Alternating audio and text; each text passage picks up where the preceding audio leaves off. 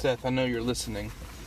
This is extra uh, clunking is for you.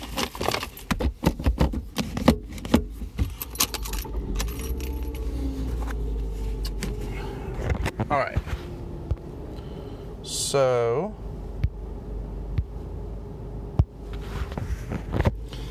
Um, I wanted to not talk. Hang on. We're not playing music. That applause is for me. This is the worst intro.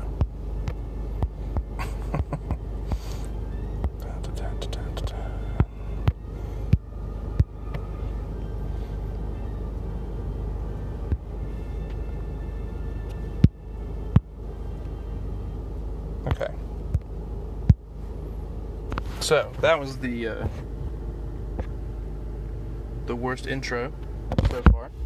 Um, I wanted to avoid um, all the hubbub, all the political stuff, all the social justicey stuff, all the um, all of that stuff. Uh, well, I equal parts wanted to talk about it and also avoid it.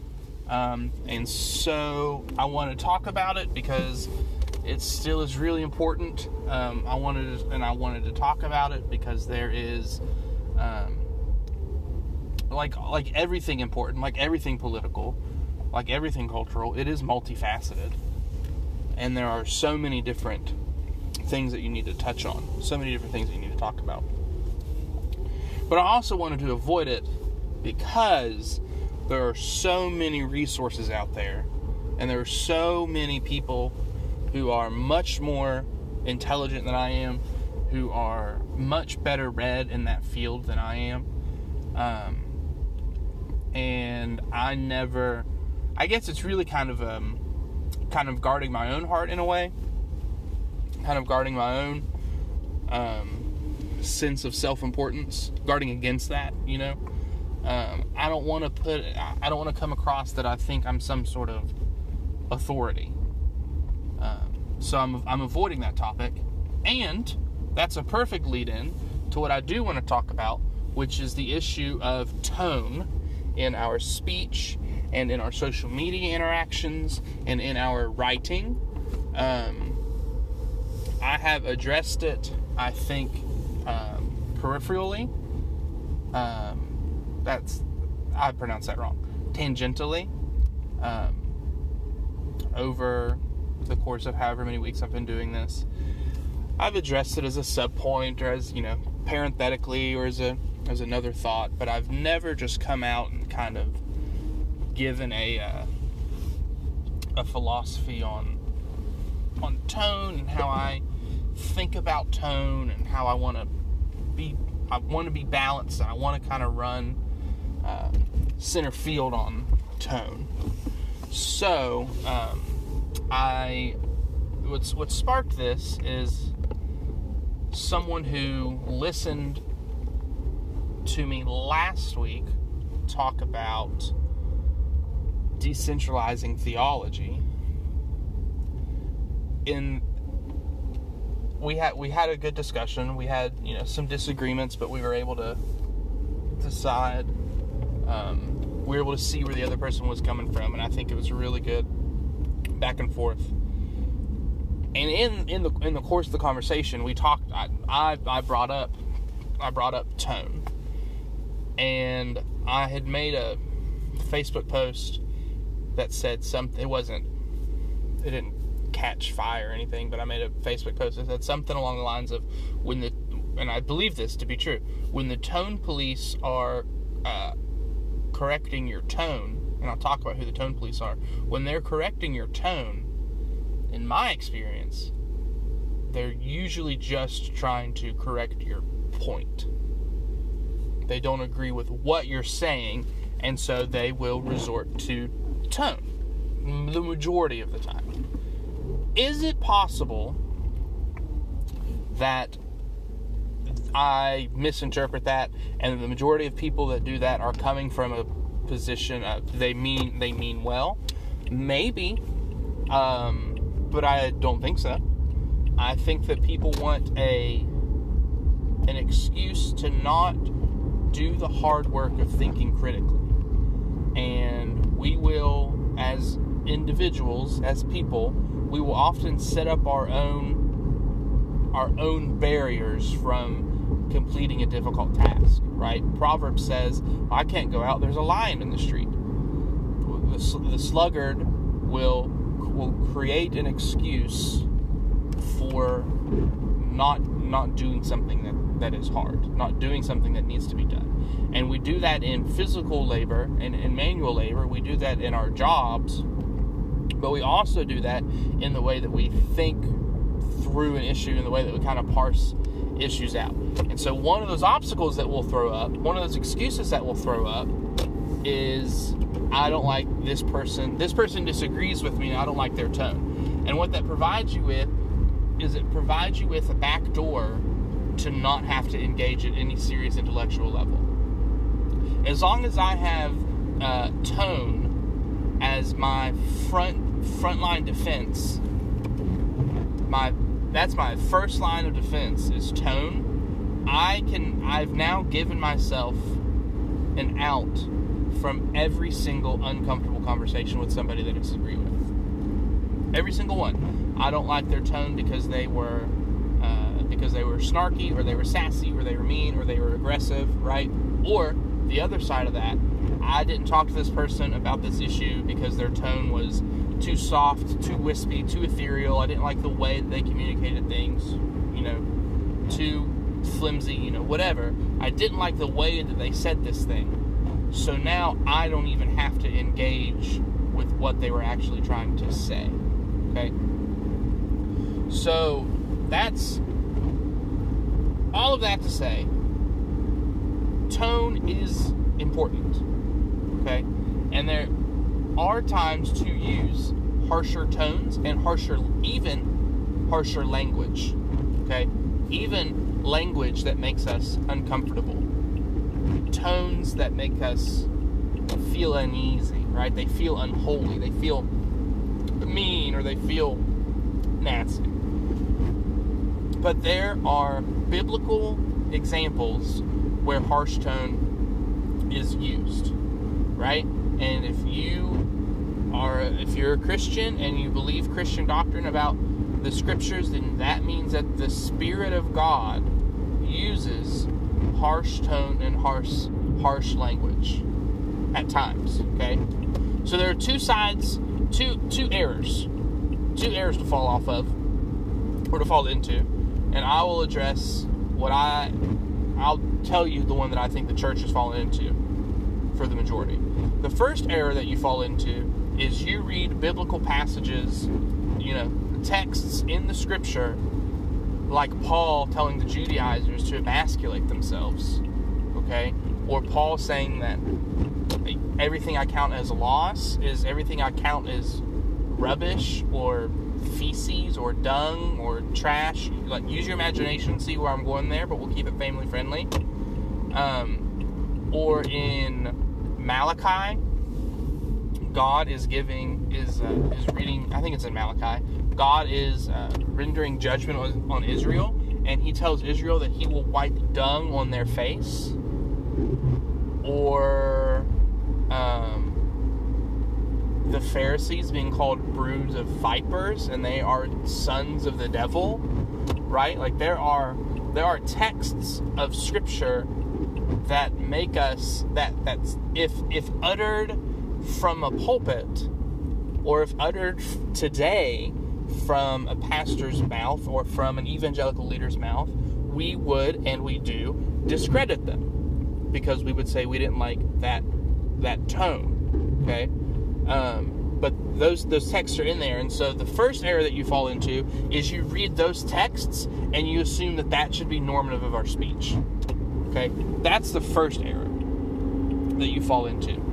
And you think, I never need to be gracious. I never need to be kind. I never need to be gentle. I never need to be patient. You don't do the hard work of at what when does scripture use this un this unsettling tone, this unsettling voice, this unsettling language? When do when do the scriptures communicate in this way?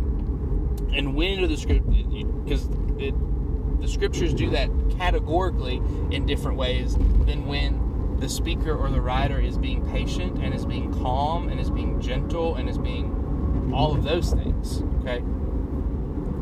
So that's the first error, because you assume that harsh language is and and and brash tones are to be normative. Okay. The second error that we fall into, and this is the error that I want to push I, I want to push back on. The second error is you don't think that there's any room to ever speak harshly with somebody. You don't think there's ever any room for it at all.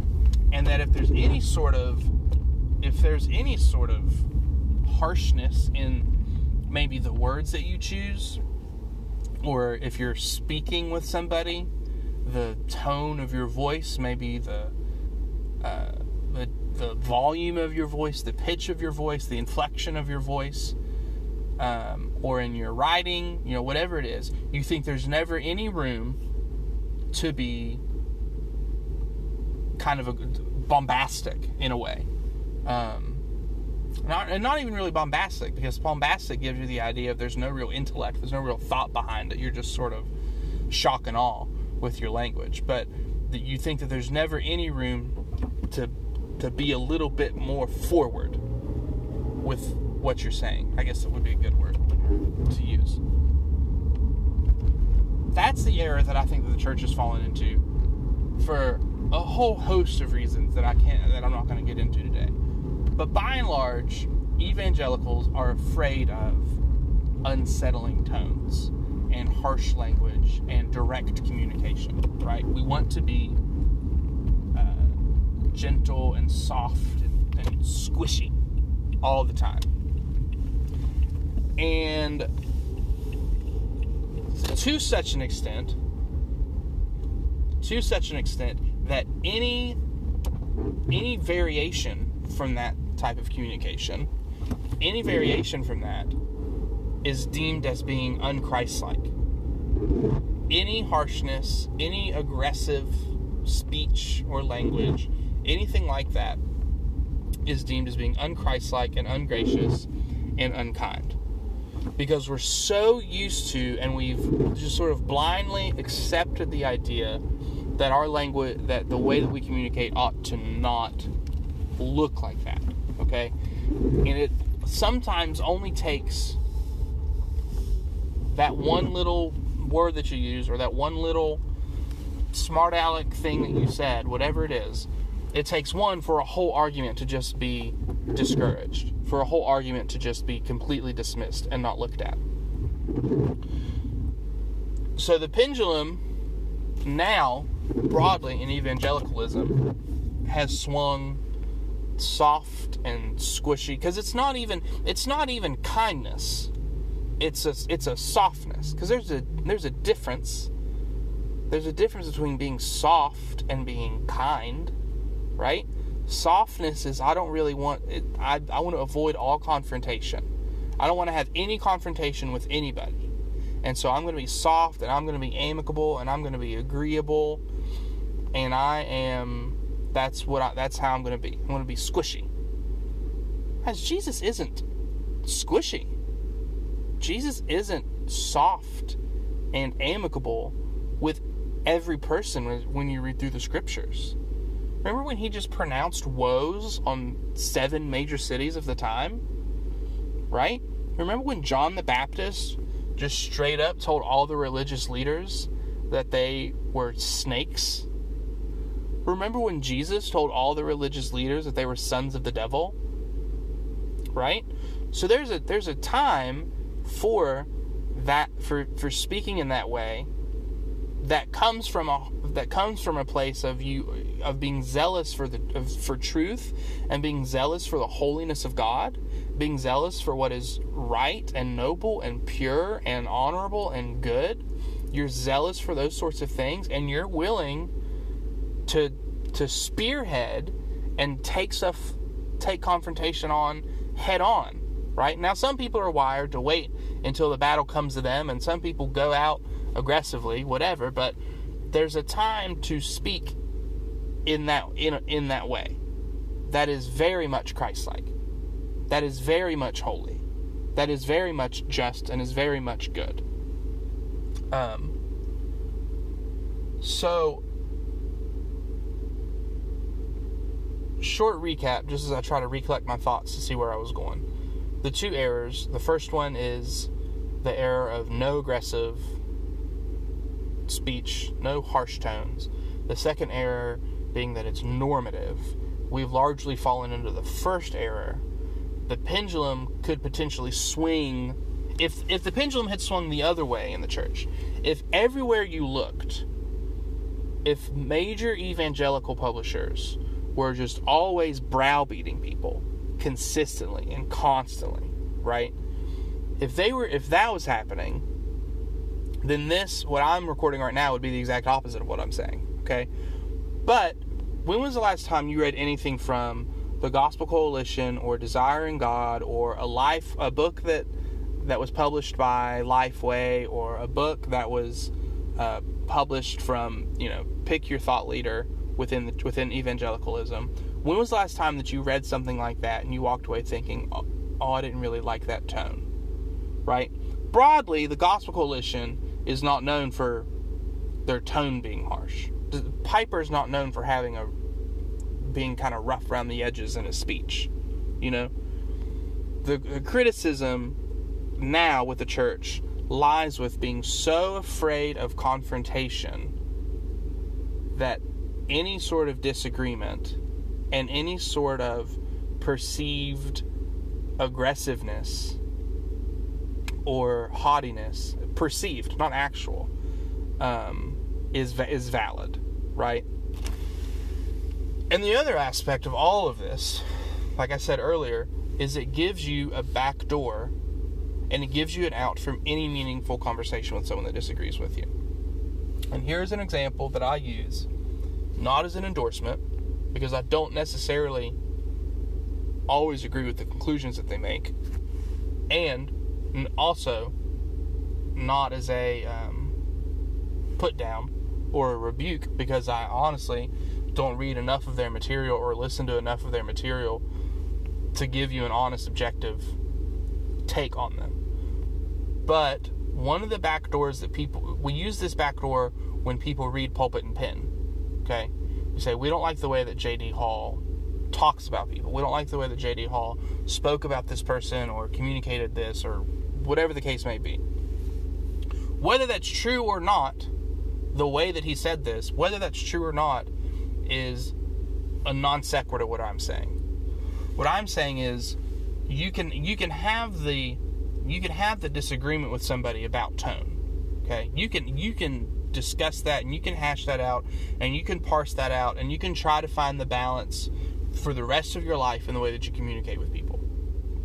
You can definitely have that disagreement and you can definitely take a brother or a sister to the side and say, "Hey, next time I would maybe communicate this this way. Maybe think about putting it this way or communicating in that way. You can definitely have that conversation. But don't let that conversation distract you from is what they said true.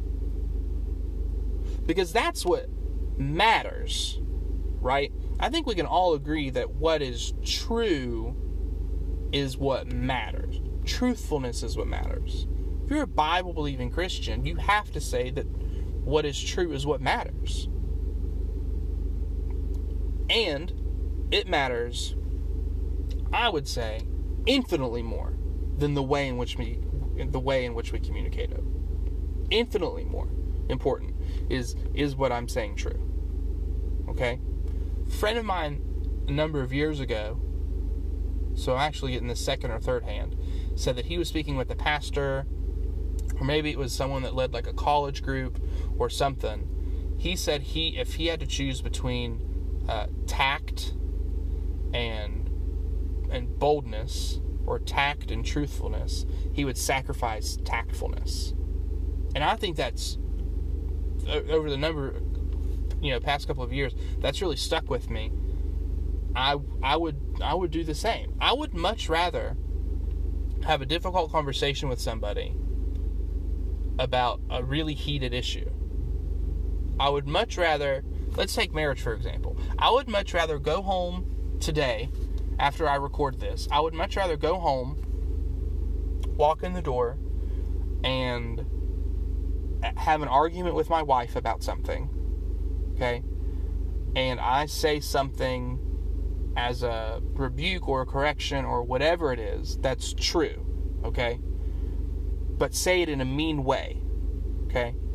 I would much rather a week, two week, three weeks down the road, Abby come to me and say, "Hey, I know I got mad at the at the what you said a couple weeks ago is true, but you, you raised you raised your voice and that was really unnecessary."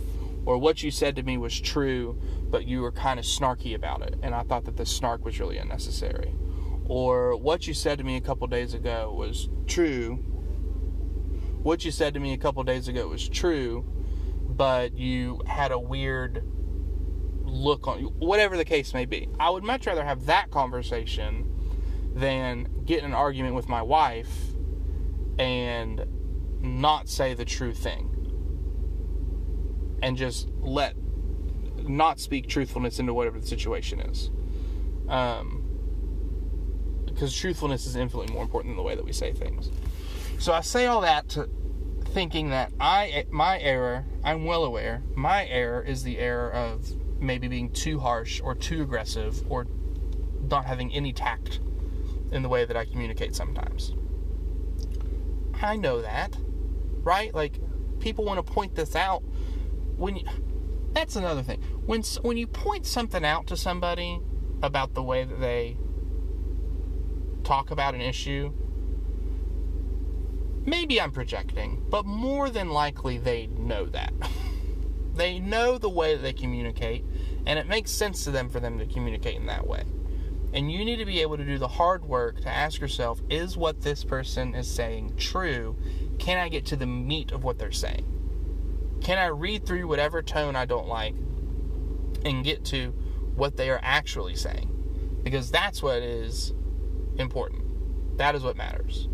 So, if you're the person that thinks that harsh tones and aggressive forward language is normative, and that's the way you need to always talk about every issue, always, forever, the rest of your life, stop it. Because it's not it should it shouldn't be normative. Okay? You should not you shouldn't talk to your wife and if she does if she says or does something wrong, you shouldn't talk to her and tell her that she's a cloud without water and she's a wild beast. Because that's the language that Peter and say, well, that's what that's what Peter calls false teachers. So I can say it. Right, like don't be an idiot, okay? You shouldn't talk to a coworker who maybe didn't perform a task they were supposed to. And now that task has been laid on your shoulders and you have to pick up the slack and you have the conversation with them. You don't have the conversation and tell them you're going to wipe dung on their face. And then when someone tells you well that was unnecessary then you say well yeah but malachi said it to israel or in the book of malachi god says that to israel. Right? Like don't be stupid. Don't be an idiot. You know that that sort of language is not to be the way that you have everyday conversation with people okay?